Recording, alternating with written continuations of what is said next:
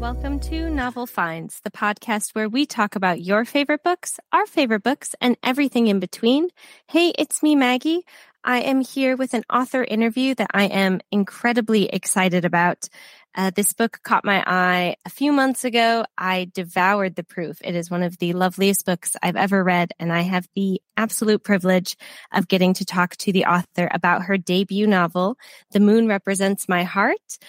Yes. Please join me in welcoming Pim Wangtechawat. Pim, how are you doing? I'm doing great. Thank you so much for having me. Thank you for joining us. I am so excited to talk about your book. Um, to sort of kick us off, would you mind just giving us a little bit of a synopsis of The Moon Represents My Heart and telling us a little bit about yourself as an author? Oh, that's oh, thank you so much. So, um, my name is Pim. I'm from Bangkok, Thailand. So I grew up in Bangkok, and um, I wrote "The Moon Represents My Heart," inspired by my own Chinese heritage. So it's a story about a family of British Chi- Chinese time travelers who live in London. And um, the story starts when the parents travel back in time and they don't come back. And the rest of the book is about how the two children called Tommy and Eva cope with that loss. And we also follow the story of the parents, Joshua and Lily, as they um, um, grow up, as they as Joshua moved from Hong Kong to, to England and they start to fall in love and form a family. So it's a story about family and yeah, with a little bit of time travel and history mixed in. Yeah, wonderful, wonderful. While you have been working on your book, what would you say before we really delve into um, the book itself? What would you say is the perfect snack and drink combination to have Ooh. while you are writing? This is a good, um, very good question. The first, this is the first um of its kind that anyone has ever asked me this. This is the first time anyone has asked me this. Um, I think like I drink a lot of um iced lemon tea so I'm a big like tea drinker and iced lemon tea. And the Starbucks in Bangkok has this like iced lemon tea that you guys don't have in the UK. So iced lemon tea, definitely, or Chinese oolong tea, like hot tea. And snacks, I would recommend like popcorn, like sweet popcorn, or just Kit Kat. Those will be my Ooh, snacks. Nice. Um, wonderful. Yes. Those sound great. I am I am now buzzing to try the iced lemon tea. that sounds amazing. Uh, yes, I'm sorry for going on a tangent about it, but the Starbucks, like, it, it's very hard in the UK Why? to get like proper, like, iced lemon tea. I think you have to go to like these like bubble tea shops, but like it's much easier in like Bangkok to get like iced teas. Definitely. Oh, that's good to know. Yeah, it is. Um, well, I'm from the States and I live in the UK now. And like a good iced tea generally just doesn't exist here. It's very distressing. Yes, it doesn't. Yes, it's very, it's very sad. um, so you have been pretty vocal about how much research that you've done when you were writing and developing this book. What would you say was some of the more interesting or the most surprising thing that you discovered while you were researching? I think like the most interesting thing that I discovered is um, the story about the Chinese sailors during the Second World War. Like this was a piece of history that I didn't know existed, and I'm a pretty big like World War II like history geek, so I've read a lot yeah. about World War II and watched a lot of World War II movies and. I've never come across this story before. So it's about, um, so basically during the Second World War, there's a group of Chinese sailors um, who were based mostly out of Liverpool, and they fought fought in the war alongside the British soldiers. But then after the war was over, many of these um, sailors married British women and they started families. Most of them are based again in Liverpool, and but then because they were um, protesting for better wages, and because they were immigrants, the British go- government decided to like deport them back to China without telling their families oh, about wow. it. So there are many um, descendants of those sailors in Britain today who are still trying to find out what happened to their fathers, and it's it's just a huge like m- like missing um, void in in mm-hmm. in in in our history i think because i think like especially in europe especially in britain lots of people um grow up being educated about the second world war but this is a piece of history that so many people don't know. And I think it's still very recent that this just came, came to be known. And I think a few years yeah. ago, that's when the British government issued an apology to these like sailors. So, and you, there's, um, a journalist wrote a very detailed article on it in the Guardian. So I would really recommend people reading that because I do think it's a very oh, vital piece of history that, yeah, that's, it's not very well known, but it's, I think it's very important and also very, um, illuminating. Yeah, absolutely. So when you discovered it, were you like really, really keen then to add it to your book? Yes, I'm, I was very yeah. keen to add that, but I, I, I wish that, um, I could explore that in more detail because it's not yeah. a big part of the book. It's a little, it's a tiny, de- tiny yeah. piece of their family history. So it's not very well expanded on, but I wish like maybe some, some, someday in the future, I could write something about this. I would love to write a historical like novel in the future because I'm a big oh, fan of the genre. So yeah. I would love to write maybe like something about the Second World War through the eyes of, um, people we don't don't usually like um, see often in these narratives. So, but yeah, I was very excited to like kind of like include that in my book mm-hmm. because I do feel like yeah, more people should know about these stories. Yeah, absolutely. It was um something that when I was even reading the book and I I love historical fiction and I love um like yeah. World War 1, World War 2 history and it was something that was very new to me and I, I had to like do a little bit of research because I, I had never heard of, um, that happening before. And I thought it was a really small, but a really compelling part of the book. Yes. Um, I like, for example, I didn't, I also didn't know that the original London Chinatown was in the East End, was in Limehouse. So that was also very, yeah, very like a very fun piece of research to do. And even if you go to the East End right now in London, you see these like street names still in Chinese. So there's still remnants of that history. And also, um, the Chinatown in Liverpool is also the, um, the first, I think the first Chinatown in Britain as well. So that was, that was also very fun to look into that. Yeah, no, that is super cool. That's amazing. Pim, do you have a favorite line or section from your book that you would like to share? Oh, um, I think like one of my favorite chapters to write is um the chapter where Joshua and Lily, basically the mm-hmm. parents, they um they get together romantically. So there's um the whole um I just love that chapter. I'm very proud of it because I feel yeah. like it's actually one of the best chapters I've ever written. I'm opening my book. I think it's called um Joshua and Lily 1988. And I think that's this, uh, that's the chapter when, when they like get together and they sort of form this connection and, and there's a little bit of like time travel, like a bit, a role that time travel plays in them getting together as well. So mm. yes, so Joshua and Lily, if 1988. So if you have the book, this is like the chapter that I'm most proud of. I loved that chapter. I their relationship and as well as um is it Tommy and Peggy were just I loved both of them so much, but I loved how time travel sort of plays a role in the very beginning oh. of their relationship. Oh, thank you so much. That means yeah. a lot because I, I, had so much um fun like writing the love story and like their yeah. chapters and it just like it just flowed when I was writing it. And I think like so much of um, Joshua's character is based on my dad and my oh, granddad. Wow.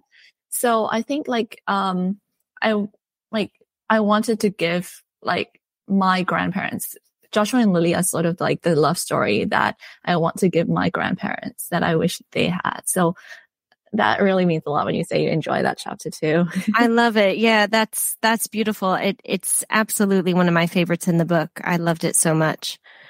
Yeah, thank you for that. Uh, so while you were writing, I know every so often an author writes a character that is a little bit similar to them or similar to someone that they know. Um, yeah. I mean, you just said that Joshua is a little bit based off your grandfather and your father, but did you have a character that you found you related to the most? And if they were were they the character that you had the most fun sort of getting to write and develop? Oh, that's um, a good question. I think actually the characters that are more based on me are actually the hardest to write. yeah. I think I, I think I definitely there's a little bit of me in I think many of the characters. It's like mm-hmm. especially the female characters. But I think the um the female characters that I think maybe I relate to the most are pro- probably Peggy and May. So mm-hmm. for those who have read the book, Peggy and May are Tommy's um the son's love interest. And Peggy is um, a Chinese, a British Chinese woman who's based in the original London Chinatown is in the East End in the 1920s. While May is from the present day and she's um, basically just she just moves from to London from Hong Kong. And I think those two are the most relatable, relatable to me because I think, um, a lot of the London stuff is based on my own experiences living in London. So I lived in oh, London oh, wow. for like four years. Yeah. Four, five years. And all, and that experience of, um, a person from the East moving to the West and existing in that new space, mm-hmm. um, in a totally different culture. It's, a very personal experience to me and something that I personally went through as well. And there's a lot of um, things about um, in terms of both of their um, dynamic with Tommy that was based a lot on my own journey as a young woman, kind of like yeah, struggling to find my own way of kind of like finding my own worth outside of of of a relationship with the man and basically trying to find my own voice and trying to find basically to stand up for myself. So I think those two characters are definitely the most inspired by me. That is amazing. I I loved both of them and I loved I thought it was so interesting. This book has so many moving parts, but I felt those two women played such a heavy role in what happens with Tommy's journey, but then also how that affects like the entire story. Um, I love. I loved them. Yeah, I loved oh, them so oh. much. I appreciate that. Yeah. So, um, I really, really want to talk to you about your use of structure. I thought it was like completely captivating. It had me hooked from the very first chapter. Oh, thank you. Um, there's like no quotations for the dialogue. Every character uses the structure differently. Like specifically Ava's chapters felt like it was almost reminiscent of like poetry. It was really, really melodic and in really short paragraphs. Would you mind speaking to some of your structural choices? And was this something that you actively knew that you wanted to do, or did it just sort of happen as you were writing? Oh, um, I would love to explain that. Um, I think like a big inspiration for how, for the, basically the different kind of um, the experimental prose in the book was because I read um, this memoir by one of my favorite poets. Her name, her name is Yrsa Daley-Ward. So she's this poet from Manchester and she wrote this book called The Terrible. And it's a memoir of her life growing up in Manchester. So, but she wrote all of it in kind of like poetry form. And it was okay. the first time when I read something that it's, that is technically prose, but it's written in this very like rhythmic, flowing, flowing lyrical style. And it just blew my mind because I was like, oh my God, I can actually do this with prose and it can be a totally different experience for the reader because I felt like when I was reading her book, it felt so emotional because of the way it was written. And when I was writing Moon, I really wanted to um, capture this because there's so much time travel in it. There's so much nostalgia. There's so much kind of like revisiting our memories of the past that I really wanted to capture what that would feel like to a person. Mm-hmm. So I, I try, so I would equate us remembering our past kind of like us living in a dream. And when you're in a dream, you sometimes you can't really remember who says what, like when, when do, like what's happening. Like everything is kind of fuzzy and everything sort of like flows together. So I wanted to capture that kind of feeling for the chapters that are set in the past when the characters time travel. So I really want readers when they read it, they can not just know that they're in the past time travel, time traveling, but I want them to like feel it in the way that the language flows as well. And I thought that it, and I thought it was, it would also be a very cool way to describe how diff, how the different characters interact with their own ability to time travel. Um, I love yeah. that you picked out like Eva's chapters because I decided because Eva is such a creative character and mm-hmm. she, she draws and she paints and she has this very vivid way of approaching life, like this very colorful way of approaching life. So I wanted the structure of her prose to reflect that as well. So yes. yeah, so everything is, I try to make all the, um, the choices for the experiments, experimental prose to be very character based and also very like atmospheric based, if that makes sense. Absolutely. Absolutely. I, I think that that is like something that I completely picked up on in the writing and something I even noticed like as the characters, and I won't spoil anything. I don't want to spoil the book for anyone who hasn't read it, but as the characters sort of like come to terms like with their abilities to time travel or like suffer from the repercussions of the choices that they've made while time traveling. Especially Tommy, his chapters, I love how much the prose changes as his chapters continue and, yeah. and he really he yeah the sentences just get much more like fragmented yeah. and he's struggling much more but yeah I, I thought it was absolutely brilliant oh oh thank you for picking that out. Like, the Tommy's chapters, the Tommy's chapters, like towards the end, was definitely like really hard to write. But I thought, but when I was reading, like um, as mentioned, uh, the terrible, um, I thought it was such a cool. Like I think it's not something that's done enough or explored enough in literature in terms of how form and rhythm and basically how we put words like on the page can actually help evoke like emotions or help kind of yeah. add another different layer to, to what the characters are feeling. Yeah. Oh, 100%. The, the last few chapters, I was tearing up. I was, I was a little bit of a mess. It was, yeah, it was very, very powerful. Um, oh, thank you. no, thank you. um, so your characters can travel through time, but they all have a limitation to them. Um, yes. Ava can travel to times where her family members um, were alive, or Lily can travel to, I think it was Victorian England. So if you could travel through time, but you also had a limitation, be it time or location, just like in your book, where do you think you would want to travel to?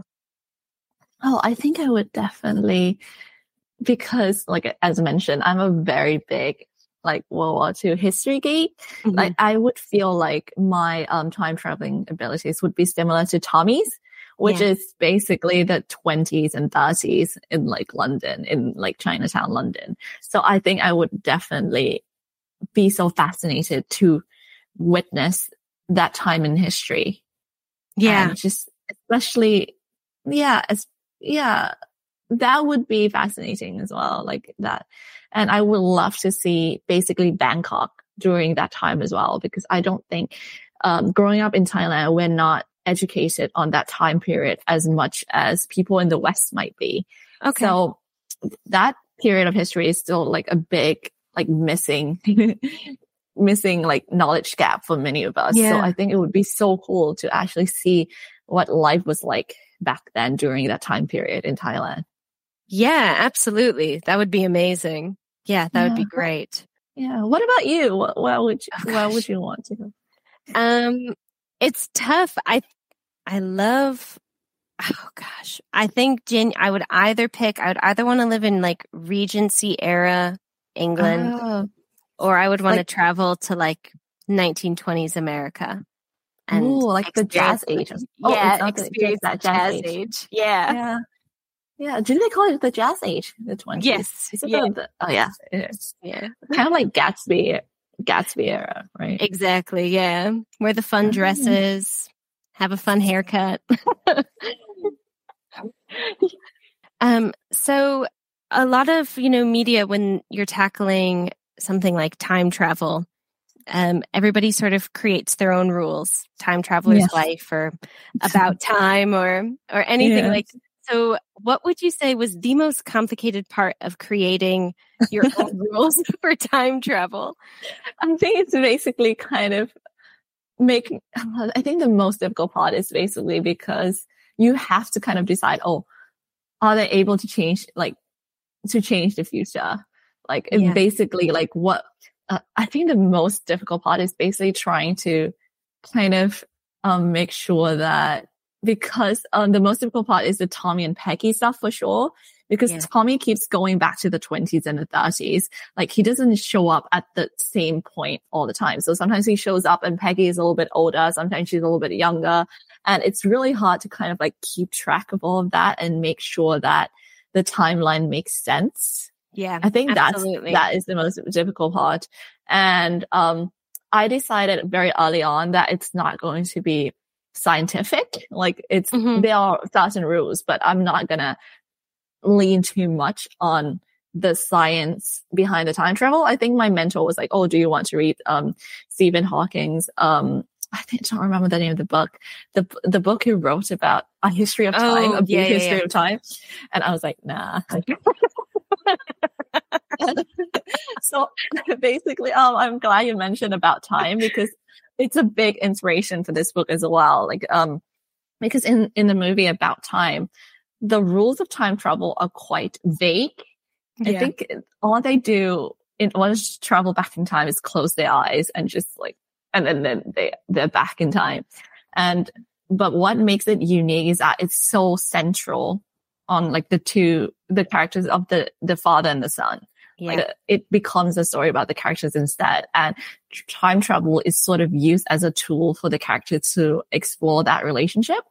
Yeah. Um, so that's what I wanted to do with the book. So I, I had like my rules like established, like my basic rules, but yeah, it was definitely difficult to keep like the timeline, like to make sure that the timeline makes sense. But I also did it, um, intentionally keep certain things vague and mm-hmm. sort of ambiguous for that very reason, because I want it to be very character based and for readers actually like, um, after reading it to like have their own questions, like raise more questions and they can imagine what would happen after this book is over.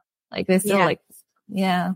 Yeah, absolutely. I like, I like that it's much more character and emotion based, um, time mm-hmm. travel. It is, it was very, reminiscent I felt well, About Time is one of my favorite movies. Um, yes. so I hope it, I hope it is a compliment. I know some people don't like rom-coms, but, um, I, I think it's like the scene with the father and the son when they like go back in time together and get to relive one of their, yeah, their favorite experiences. I felt, you know, so much of the time travel that happens in the end with Tommy, but then so much with Ava is she's, she's figuring out who she is and she's getting to know her family and it was it was very emotional. Was, I I thought it was a really clever way um, of oh. tackling you know some of these uh. some of these topics without making it eh, like a heavy science fiction novel. Yeah, on the and time also, itself. Yeah, I I think like uh, about time is a great example, and also um certain Doctor Who episodes like Blink. Mm. Um, the one weeping, with Carey Mulligan and the Weeping Angels, and also um, Vincent and the Doctor with Matt Smith, Karen Gillan, and the one where they go go back and meet Vincent Van Gogh. Like these two yeah. episodes are like huge inspirations. And also it's because I'm just terrible at science. I'm just bad at like maths and science. So yeah. That's fair. But um the Vincent Van Gogh is my favorite Doctor Who episode. Yeah. so yeah, it's a, a really good episode. It's a good yeah. one. Um so I hope this is not spoiling anything, but I heard that your book has been optioned or the film rights have been purchased um, yeah. by Gemma Chan. Is that correct? Yes, by Gemma Chan and 21 Laps. So the company that made Stranger Things. So it's been right. optioned. Yeah, it's been optioned by 21 Laps and Netflix. So it's in the process of it's in development. in development. So you're in, like, in development. intense development, pre, pre, pre production. But do you have yes. any moment from your book that you are excited to see on the screen? Oh, so, um, it, there's still a long way to go before we yeah. get to the stage of it being like made, but it's, but so far it's been going well. So fingers crossed. But I think like the most exciting part, I think it's um, basically seeing um, how basically seeing um, I think it would be really cool to see London Chinatown Yeah. um, from from in the 20s and 30s visually because I think that would be I don't think we've seen that location in mainstream TV shows and films that much so it'll Yeah. be very cool to see that and also it will be very cool to watch how the screenwriter would interpret the love story between Joshua and Lily like how that how that would be adapted as well and it would be really cool fingers crossed to see who would play Joshua because I feel like that's such Yeah. a that's such a very personal character to me because of my family. So I think and it would require someone someone with so much like gravitas and so much like, Mhm. presence. That would be so cool to if we ever get to that stage to see who would be able to embody that. Yeah. Amazing. Hopefully, my fingers are crossed. We get to that stage. Yes. Um, you don't have to share who, but do you have any actors in mind for who would play Joshua? Or uh no. no, but no. This is a very oh well that was very cool guys. But one of my favorite one of my favorite actors ever is Tony Leung. So um Oh. have you heard of it? I've Tony heard Leung, of so he's yeah, so he's the main actor in in The Mood for Love. And he's also um the the the main actor in Infernal Affair, which Yes. Martin Scorsese remade into The Departed. and he's one of my favorite actors. And I always imagine someone with that presence, someone with that level of like charisma and um star power Yeah. kind of embody Joshua. Amazing. Someone who really like, yeah, cap steals every scene, right? Really captures Yeah. captures the screen. even when he's not speak, like if you watch In the Mood for Love, there's not a lot of dialogue at all. So a lot of it is just Tony like smoking. but he does it in a way that's just so charismatic and so captivating. And it's really hard to find like actors like that, I think. Yeah. Oh, definitely. It it Mhm. takes it takes a really special actor to be able to hold the screen that well. Yeah. Um, so we are nearing the end of our time, but before you go, a question that we ask almost all of our guests when they are here on the podcast. What is your all-time favorite book? Oh, this is so hard because I, I, I have, I feel like it changes every day and there's like a list and you have to be like, oh, what, which genre? but I think like the thing, uh, one of the books that I, um, that comes to mind right now is basic, uh, is Circe by, by Madeline Miller. Yes, yeah. Um, I'm, I'm very fascinated and interested in, um, the theme of, um, female isolation and loneliness. I think if, if you read Moon, a lot of that is present in my book as well. And I feel like Circe is such a really interesting observation of that, of like Yeah. isolation, of loneliness. And also, it's also a very fun, entertaining myth as well Mhm. even though she's discussing all um she's like talking about all these like serious themes but there's a like there's this narrative to it that's very kind of addictive you kind of want to know what happens next but there's there's so much emotion in it as well so it's definitely one of my favorite books Yeah, I love that one. I love that one. Really good choice. Yeah. yeah Um, i'm really looking forward to what she writes next Me too. Yeah. I um I know Song of Achilles is her big one, but I I did really prefer Circe, so I'm I'm excited to see what she Oh, does same. next. Yeah. yeah i love the song of achilles as well but i think maybe it's because i really um identify with Circe as a character maybe it's because like we're both like women i think that's yeah it, it holds Yeah. a special place in my heart Yeah, absolutely. And I I just loved I loved her journey. I loved you know her figuring out her independence in a way Yeah. and and figuring out that she didn't need um affirmation from anybody else. Yeah, it was good. yes Um, so, um, I lost my train of thought. Pim, do you have a favorite independent bookshop where people would be able Oh. to purchase your book? Yes. Um, I lived in Edinburgh and this book was written in Edinburgh. Um, well, a lot of it is based in London in this book. so I should but I wrote it when I was in Edinburgh and, uh, Edinburgh really feels like a second home. So, um, I would plug, uh, toppings while you walk in Edinburgh. Oh, it's you. a very, like, it's, it's a very lovely bookshop. Also the Lighthouse Bookshop in Edinburgh as well. They were very kind enough to, um, host my launch. Um, Yeah. so definitely toppings, the Lighthouse Bookshop. And I really love Book Bar in London as well. So those are really nice, nice bookshops. And, um, there's also, um, the Primrose Hill bookshop, like right by, um, right by Primrose Hill. When I was doing my proof drop around like, um, bookshops in London, um, I went to the Primrose Hill bookshop and it was really like cute and there's so so much of the book is set it's a big location in in the book as well primrose hill so it was really cool to like go there and see like the bookshop there so these four i know that you asked for one i just gave four but That's okay. That's perfect.